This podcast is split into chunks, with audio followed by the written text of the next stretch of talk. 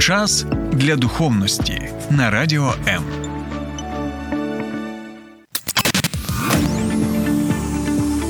Біблія під іншим кутом.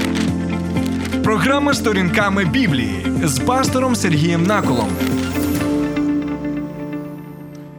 Вітаю, друзі! Ще трошки, ще буквально декілька тижнів, і ми будемо разом з більшістю християн усього світу святкувати Різдво Господа і Спасителя Ісуса Христа. З 24 на 25 грудня, як ми знаємо, величезна кількість християн, послідовників Ісуса, будуть святкувати цю неймовірну подію, яка змінила докорінно увесь хід історії людства. І я нагадую, що коли ми з вами очікуємо цього свята, а я знову і знову підкреслюю те, що Різдво має сенс лише тоді, коли ми святкуємо саме День народження Ісуса Христа. Так ось, коли ми очікуємо цю подію, це свято, ми читаємо щодня тексти біблійні, біблійні пророцтва і біблійні Божі обіцянки стосовно як першого приходу Господа Ісуса Христа, так і Його другого пришестя. І я нагадую, що з 27 листопада по 24 грудня ми читаємо ці тексти, і увесь цей період зазвичай називають Адвентом. Знову нагадаю для тих, хто, можливо, ще не чув наших програм, що Адвент це період церковного року, який очікує Різдво Христово. І в цей час ми концентруємо увагу саме на пророчі Божі обіцянки, які він обіцяв. Так, за століття і навіть за тисячоліття до появи Ісуса Христа, і які він виконав в ньому, виконує зараз і остаточно виконає, коли Господь Ісус повернеться на землю вдруге. І Якщо вас зацікавила ця тема, то ви можете відвідати мій YouTube канал Сергій Накол сторінками Біблії, де зможете знайти усі ці програми, які присвячені саме періоду Адвента. А також є велика кількість і інших програм на різноманітні життєві запитання з точки зору саме Біблії. І ще нагадую, що ви також можете долучатися до нашого обговорення і спілкування в прямому ефірі на моїй сторінці на Фейсбуці Сергій Накул. Можете писати свої коментарі, свої запитання, а також. Е, написати так, чи вам подобається ця програма, чи не подобається, чому так або чому ні. Ще важливий такий момент, що якщо ви знаходитеся в Києві і в Київській області, то у вас є чудова нагода також е, слухати нас в fm форматі. Тому можете взяти свої радіоприймачі і налаштувати їх на хвилю 89 і 4 FM і слухати як програму сторінками Біблії з 12 години, так і інші чудові програми від моїх колег на радіо М. Добре, друзі, я радий, що ви з нами, і що ми зможемо з вами розглядати розглядати ці неймовірні тексти святого Писання для того, щоб з одного боку побачити, як дійсно біблійні пророцтва виконуються в часі і просторі, а також ще більше запевнити в себе. Е, себе в тому, що ми можемо е, довіряти Богові, тому що якщо він обіцяв і виконав, то це означає, що і ті обіцянки, які він надає нам, він також виконає усі на 100%. Відсотків. І зараз ми з вами будемо розглядати ще одне пророцтво. Ми вже розглядали дев'ятий розділ книги пророка Ісаї, а сьогодні ми розглянемо також одинадцятий розділ, також 61 розділ. А ще з вами розглянемо такого цікавого пророка, як Михей, який у своїх пророцтвах доволі схожий на Ісаї, але його книга маленька у порівнянні з книгою Ісаї. Ну і ще, якщо в нас буде час, і я сподіваюся, що буде, ми ще з вами розглянемо пророцтво такого пророка, як Єремія. Так, це важливе пророцтво з 31 розділу Єремії, яке стосується. Нового завіту, і ми краще зрозуміємо, про що йде мова, коли Єремія каже новий завіт. Ну що, друзі, якщо ви готові, тоді будемо починати. І почнемо саме з 11 розділу пророка Ісаї. І вийде пагінчик із пня Єсеєвого, і галузка дасть плід із коріння його, і спочине на нім дух Господній, дух мудрості і розуму, дух поради і лицарства, дух пізнання та страху Господнього. Його насолода це благовіння перед Господом, і він не на погляд очей своїх буде судити, і не на послух вух своїх буде вирішувати, але буде судити і виправдовувати вбових за правдою, і правосуддя чинитиме слушно сумирним землі, і вдарить він землю жезлом своїх вуст, і подихом губ своїх смерть заподіє гнобителю і станеться поясом його справедливість, вірність же поясом стегон його, правосуддям, і буде жити разом вовк з вівцею, і буде лежати пантера з козлям, і будуть разом телятко і левчук, та теля відгодоване, а дитина мала їх водитиме. А корова і ведмідь будуть пастися разом, разом будуть лежати їхні діти, і лев буде їсти солому, немов та худоба.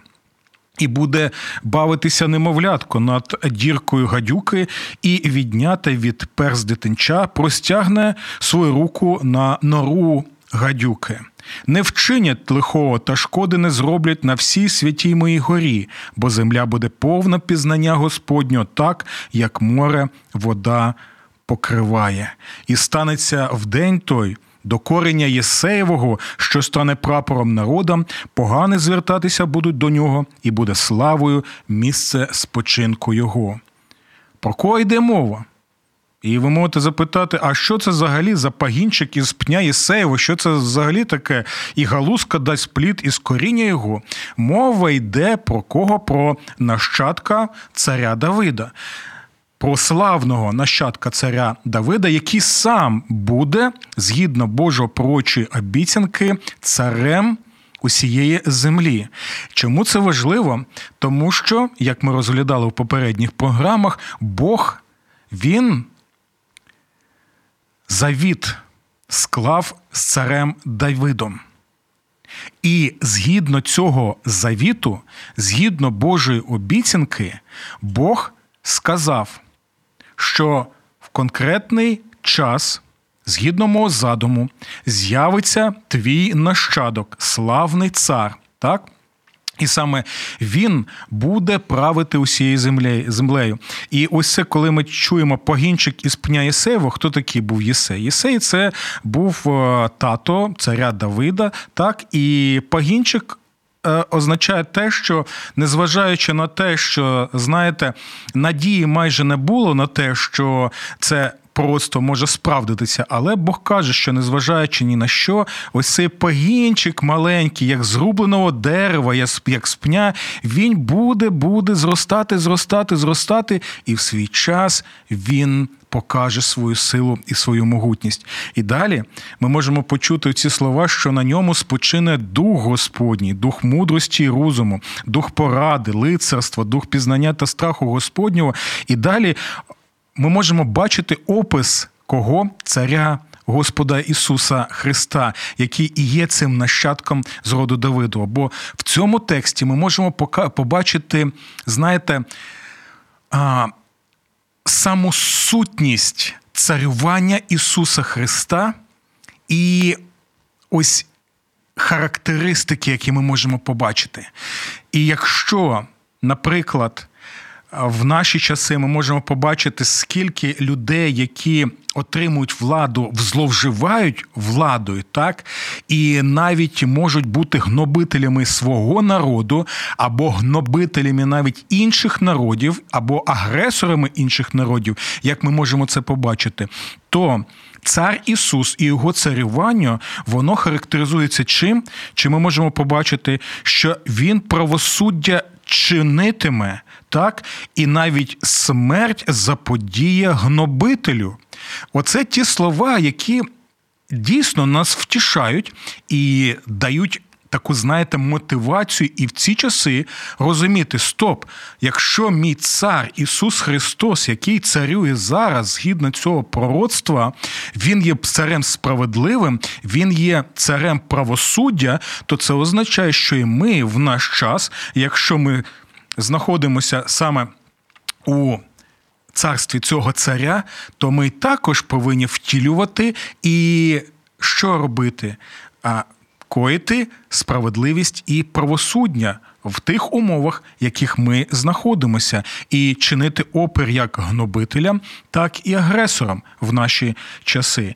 І от важливий ще момент, на який хотів звернути увагу, те, що цар Ісус він судить так не як деякі земні судді, які є корумпованими, які е, вирішують справи згідно того, скільки ти дасиш цьому судді хабара, так або які ти зможеш ним. Е, домовленості укласти так, щоб йому було добре, і тобі було добре, і нікого взагалі не цікавить правосуддя. Втіха в тому, що Цар Ісус Христос з самого початку цього пророцтва показане нам саме як Господь правосуддя і справедливості. І далі ми можемо побачити просто неймовірну картину цього пророцтва, яка описує нам, що буде, коли. Царство Христове остаточно буде розповсюджено по всій землі. І ось е, дивіться, це важливий момент, друзі. Я вже наголосив на тому, що це пророцтво не означає, що ми можемо просто скласти лапки і очікувати, коли Господь остаточно встановить своє царювання на всій землі. Це означає, що ми зараз можемо бути вже впевненими в тому, що це станеться, а це означає, що у нас є мотивація, у нас є сила і наснага робити це вже і в наші часи. Так от. Коли ти розумієш, що згідно цього пророцтва Божої обіцянки так і буде, що Бог встановить своє остаточне царство на, на цій землі, тоді. Ти розумієш, що в тебе може бути, знаєте, такий реалістичний оптимізм, що незважаючи на те, що нам може вважатися, що зло воно могутнє і що важко його подолати ми можемо сказати наступне: ні, якщо Господь нам це обіцяв, то так і буде. І ось коли ми бачимо опис е, цього Божого царства, коли воно буде поширено по всій землі, ми бачимо тут е, багато, багато описів тварин. І ми можемо записати, а що це за тварини? так? Що це тут за хижаки, є там телятко, вівця тощо. І ось тут нам потрібно звернути увагу, що Ісая він використовує багато образів. Взагалі, мова пророків, вона поетична мова. І взагалі, в стародавні часи, навіть і в язичницьких релігіях, вважалося, що поезія так, це така, знаєте, мова богів. І ось тут, в цій поезії. В пророчому зверненні Ісая, сповнений Святого Духа, він використовує образи. Так, образи тварин. З одного боку свійських тварин, мирних тварин, беззахисних тварин, а з іншого боку, він використовує образи хижаків, кровожерливих крижаків.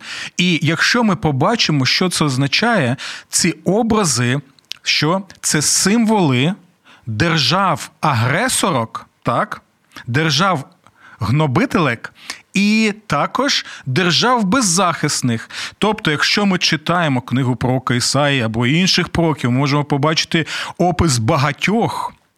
Країн, які що роблять? Вони чинять агресію, вони пригноблюють народи, вони роблять їх рабами, і пророки описує ці держави як хижаків, як кровожерливих хижаків. І більше того, я вам скажу, що, наприклад, згаданий мною пророк Михей, він навіть е, не державу агресорку описує як хижака, а тих людей, які були в Ізраїлі, так е, вони повинні були піклуватися про народ, але. Михей каже, що ви як кровожерливі тварини, які що роблять, які е, знущаються над моїм народом, які рвуть своїми. Зубами на шмаття і таким чином знищують мій народ. Тому ми можемо побачити наступне: що ось є хижак, так, держава-агресорка, гнобителька. А ось є, наприклад, там телятко або вівця це інші країни, інші народи, які не можуть себе захистити. І далі ми можемо побачити наступне: що ось ці всі народи. Вони трансформуються. Тобто тепер ті, хто були хижаками, так, кровожерливими, і ті, хто були беззахисними, вони разом живуть. Чому? Бо він трансформував їх своїм вченням.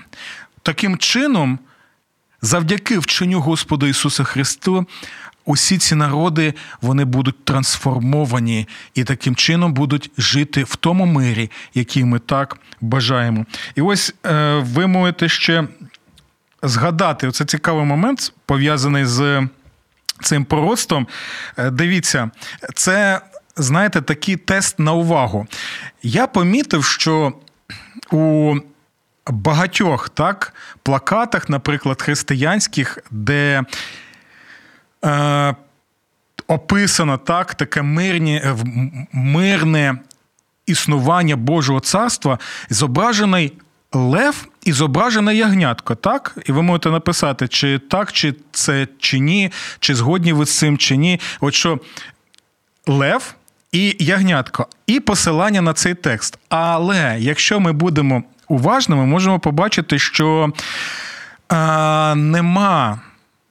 Нема в описі цьому, щоб ягнятко було з левом. Так, от дивіться, це важливий момент. Ягнятко, воно описано тут з вовком. І тому, якщо ми будемо е, вірно так сприймати цей текст, то треба зображувати саме ягнятко з вовком, а вже лева зображувати, як тут написано, з телятком. Але це це не такий важливий момент, але просто я хотів звернути на це вашу увагу для того, щоб ми розуміли, що е, часто так ми щось. Розуміємо, пам'ятаємо завдяки завдяки ось там плакатам, якимось там популярним речам, і зазвичай ми не порівнюємо це з Біблією. І одна з завдань нашої програми це саме, щоб ми були уважними, так і. Могли уважно читати біблійні тексти, так, для того, щоб краще розуміти, так, де нам говорять правду, а де нам цього не кажуть. Добре, друзі. Я бачу, що у нас є декілька коментарів е, Паша нам надсилає такі емодзі, що йому подобається. Дякую, Пашо Вароді, якщо я правильно прочитав вашу фамілію з наголосом. От І я сподіваюся, що до нас долучаться ще. Е, наші слухачі, глядачі, і ви можете також поділитися своїми думками стосовно ось цих пророцтв. Добре. Далі давайте почитаємо 61-й розділ Ісаї, там, де йде мова про е, ще одне пророцтво. Це перший і другий вірші. Дух Господа Бога на мені, бо Господь помазав мене благовістити сумирним, послав мене перев'язати зламаних серцем, полоненим звіщати свободу, а в'язням відчинити в'язницю, щоб проголосити рік уподобання Господу та день помсти для нашого Бога, щоб потішити всіх, хто перебуває в жалобі. Це цікавий текст. Чому? Тому що, по-перше, тут йде мова про кого? Тут йде мова про прока Ісаю, бо дух Господа був на ньому, він дійсно проповідував людям, і багато тих речей, які тут описуються, вони втілилися саме в служінні е, прока Ісаї, як і в інших пророках. Але в той же час, як ми в попередніх програмах про це вже казали, що е, Ісая не був пророком який би зміг виконати Божу волю стовідсотково. Бо Ісая був грішною людиною і зі своїми вадами, зі своїми різноманітними гріхами. Тому він не був, знаєте, таким ось стовідсотково е, ідеальним пророком. Потрібен був інший пророк, який з одного боку також буде проповідувати як Ісай, або Мойсей, або інший пророк, але буде набагато величніше їх, і він буде святим, він буде праведним і він буде чистим. І тому ми бачимо, як це пророцтво воно втілюється саме в Господі Ісусі Христі. Дивіться, після того, як Дух Святий зійшов на Ісуса Христа, помазавши його на месіанське служіння, пам'ятаєте, як ми читаємо про це в Євангелії? А також після того, як Господь Ісус переміг диявола в пустелі, і пам'ятаєте, що ось той дух, який зійшов на нього, так, той дух повів його в пустелі для того, щоб там була ось ця битва з дияволом. Коли він що зробив? Він зміг нейтралізувати диявола яким чином духом своїх вуст, тобто Божим Словом. Пам'ятаєте, він увесь час цитував Слово Боже. Так ось тепер дивіться, після цієї перемоги над дияволом в пустелі, він, сповнений вже цього Святого Духа, прибув до Назарету, як пише Євангеліст Лука у четвертому розділі, де був вихований, і за звичаєм своїм він прийшов дня суботнього до синагоги. Так? І встав, щоб читати, і подали йому книгу пророка Ісаї.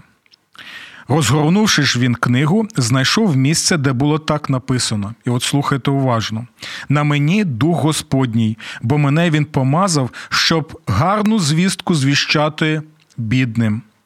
Послав він мене проповідувати полоненим визволення, а незрячим прозріння, відпустити на волю помучених, щоб проповідувати рік Господнього змилування. І книгу, згорнувши, віддав віддав службі й сів, а очі всіх у синагозі звернулися на нього. І почав він до них говорити: сьогодні збулося писання, яке ви почули.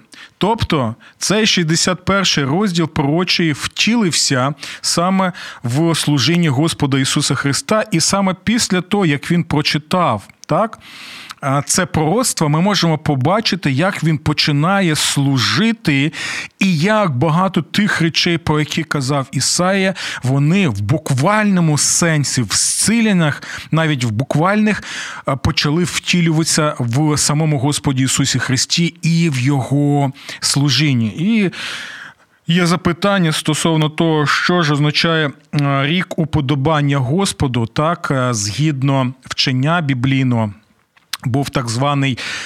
Спеціальний рік, це був 50-й рік. Кожні 50 років потрібно було що скасовувати борги, потрібно було повертати землю в Ізраїлі своїм власникам, тому що я е, хочу нагадати, що в Ізраїлі згідно. Божого задуму не було такого, не було такого розуміння, що можна було землю продавати на назавжди. Так? Тобто, якщо ти навіть і придбав якусь землю у власника, так то через 50 років тобі потрібно її знову повернути. Або якщо у людей були борги, то ти скасовуєш ці борги. Тому це і є так званий рік Господній змилування, коли Господь що робить? Він таким чином, завдяки служінню Господа Ісуса Христа, скасовує борги наші, наші гріхи. Так і що робить? Він таким чином звільняє нас, але дійсно звільняє звільняє як? Як тоді, коли ми звертаємося до нього. І ось той Дух Святий, який діяв пророкові Ісаїї, так, який пророкував усі ці речі, і який діє в Господі Ісусі Христі, він також потужно діє і зараз в наші часи. І ще, от я навіть е, записав цей момент. Гарна звістка, яку звіщав Ісаїя, втіленням якої є Ісус, лунає також і в наші часи. А це означає, що надія є для усіх, хто вірою покладається на нього і отримує звільнення від гріхів, влади диявола і смерті. І в наші часи. Чому ми можемо бути впевнені в цьому? Знову, друзі, тому що ми вже розглянули декілька прост Ісус про Ісуса Христа, побачили, як вони дійсно а, змогли здійснитися в ньому, втілитися буквально в ньому. А це означає, що якщо Бог нам щось обіцяє, він це зробить і зараз. Добре.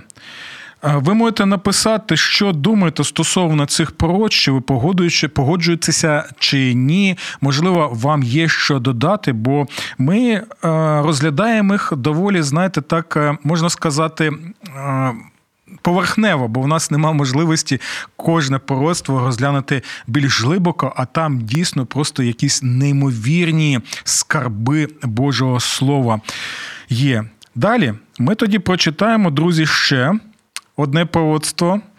Воно стосується навіть, е, можна сказати, того місця, де народився Господь Ісус Христос згідно Євангелія від е, Матфія. Мова йде про Михея, п'ятий розділ. Тому давайте прочитаємо.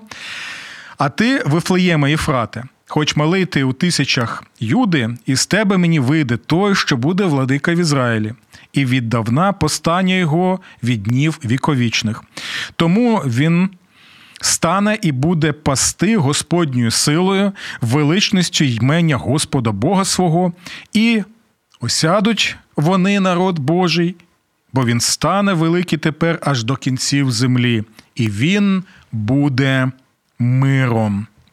Чому це важливо просто? Чому саме Вифлеєм? Так, е, по-перше, Вифлеєм це було місце царя Давида. Знову і знову ми будемо повертатися до царя Давида і до Божого завіту, який Бог уклав саме з царем Давидом. Якщо ми не знаємо про цей завіт, якщо ми е, ігноруємо, нам важкувато буде буде зрозуміти усі ці просто, бо всі вони побудовані саме на Божій завітній пророчій обіцянці, які він дав у часі і просторі конкретній людині, цареві Давидові. І я ще раз наголошу на тому, що християнство, біблійна віра, вона вкорінена саме в тому, що Бог діє в історії людства він не десь там далеко, так що ми лише здогадуємося, що він там думає, що у нього там в розумі. Ні, ні. Бог він що? Він приходить до нас, він сходить до нас, він промовляв тисячоліттями через пророків, таких як Мойсей, Ісаїя, Давид, е, Михей, Єремей, Єзекіл. Він говорить через них таким самим чином, і тому ми можемо бути впевненими в цьому Богові, що ми не здогадуємося, а що, як, яким чином він там щось думає. Ні, він сам приходить, він пояснює тією мовою.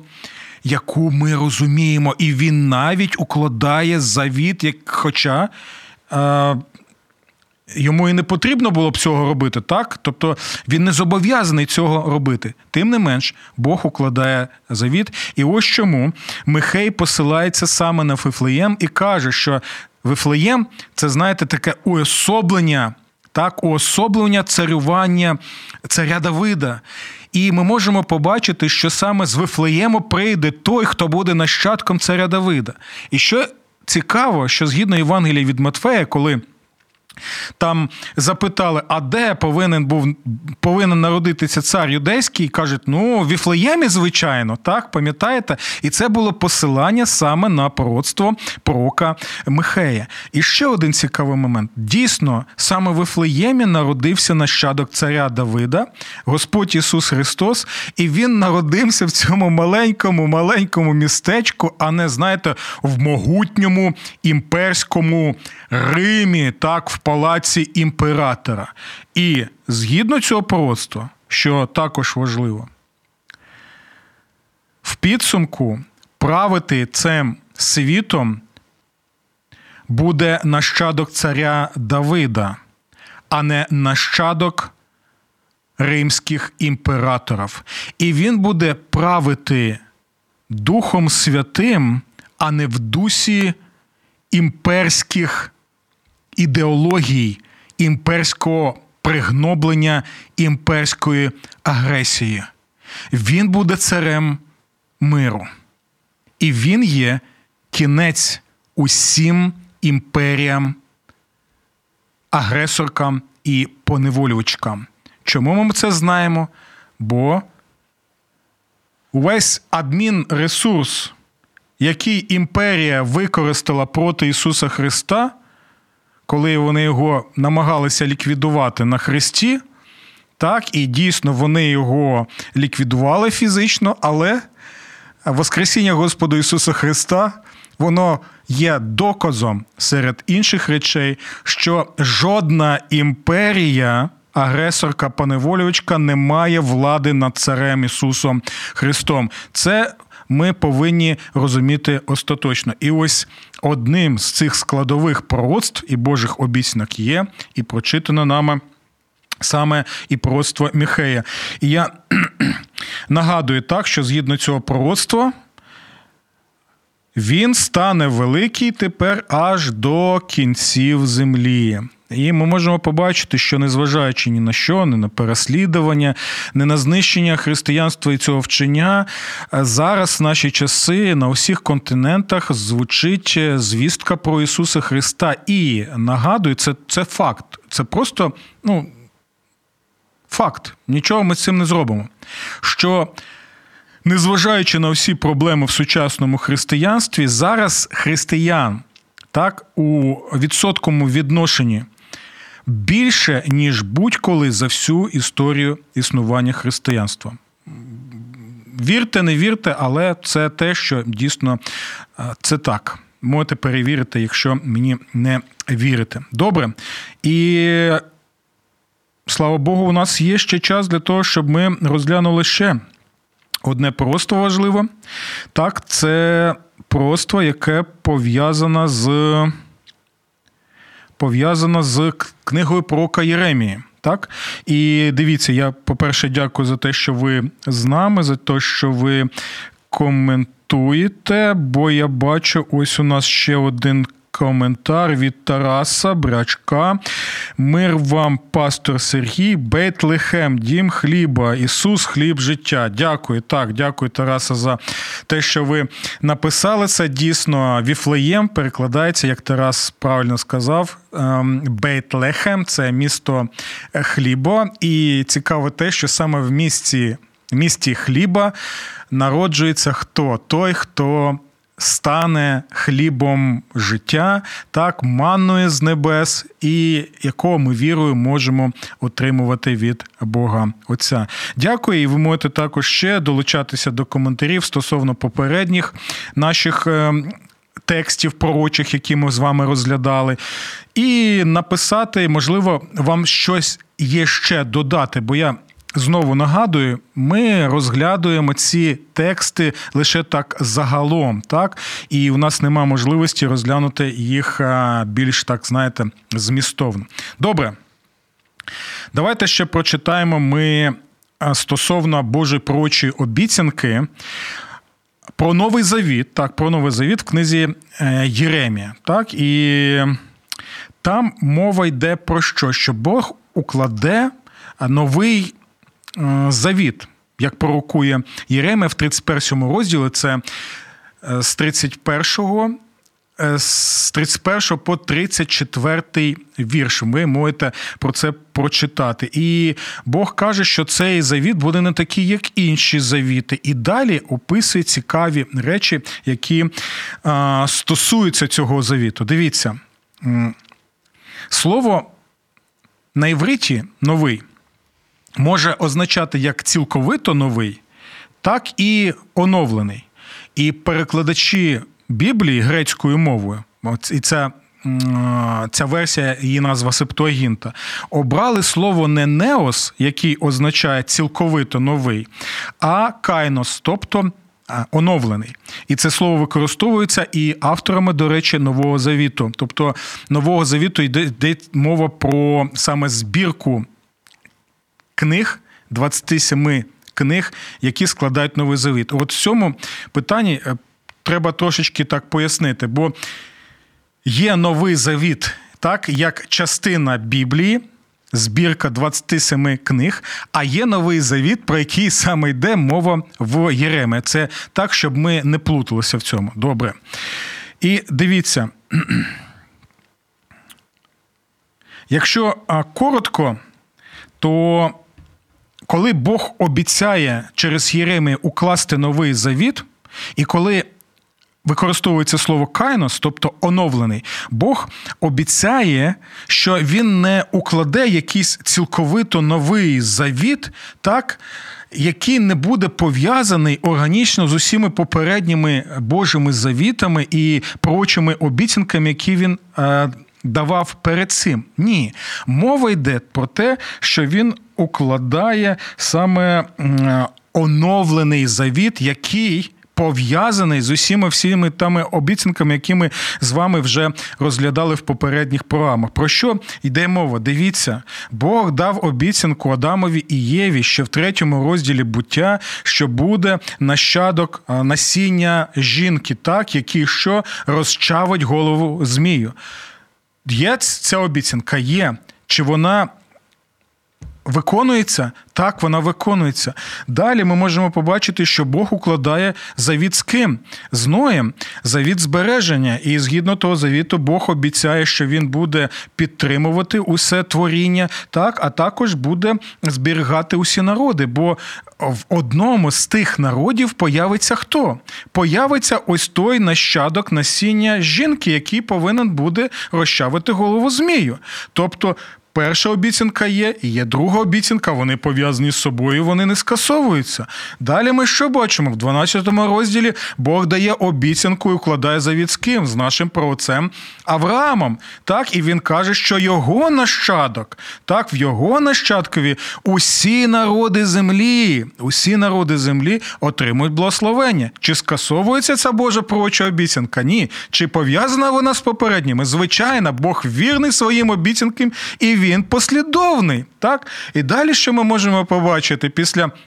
Того, як він дав обіцянку Авраамові, що він дає ще одну обіцянку, і він укладає ще один завіт на Синаї, коли він надає ось е, цю систему жертвоприношень, так, наприклад, священства, а також оцю всю храмову систему. Так, Для чого? Для того, щоб показати, що оці жертовні е, тваринки вони вказували на кого? На Господа Ісуса Христа як на найціннішу жертву на Христі, на то, на нього як на первосвященика, на нього як на Божий храм. Тобто Пов'язано чи скасовано воно? Ні, воно не скасовано. Воно теж пов'язано з цими всіми речами і вказує на Господа Ісуса Христа.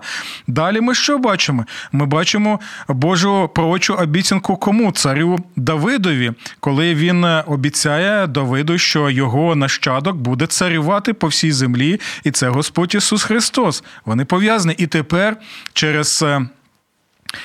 Через е, Єремію Бог каже, що я укладаю новий завіт або оновлений завіт. Тобто всі ці мої обіцянки вони мають значення, але я зараз оновлюю так е, з вами завіт. Для чому? Для того, щоб. Цей завіт він був остаточний, і ми побачимо, завдяки кому він е, буде саме таким. Дивіться, у нас не так вже багато часу, тому я Е, прочитаю те, що я написав. Так, що ж це за оновлений завіт, оновлення версія завіту, про яке йде мова в Єремії? Це Божа обіцянка створити оновлену спільноту вірних, у яких буде написаний Божий закон на серцях, і яких він запевняє, я буду їх Богом, а вони будуть моїм народом. Це про те, що казав ще Моїсей. Бог простить йому всі гріхи і не буде вже згадувати про них, і усі будуть знати Господа. І тепер дивіться, цей завіт був скріплений самим Господом Ісусом Христом, коли Він промовив: Ця чаша є новий завіт в моїй крові. Саме завдяки досконалій жертві Ісуса Христа на Христі, як чудово пояснює автор листа до євреїв, ми і маємо прощення гріхів. І саме завдяки цьому цей завіт настільки потужний.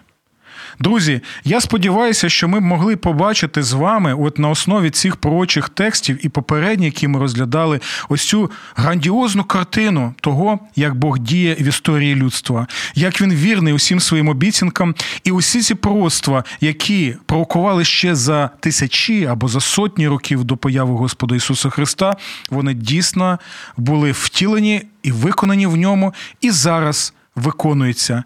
Так що це нам надає впевненість в тому, що і усі ті обіцянки, які стосуються його другого пришестя, вони також будуть виконані. А про друге пришестя ми ще з вами поговоримо.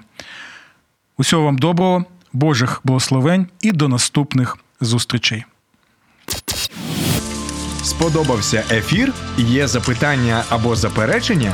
Пиши радіом.ua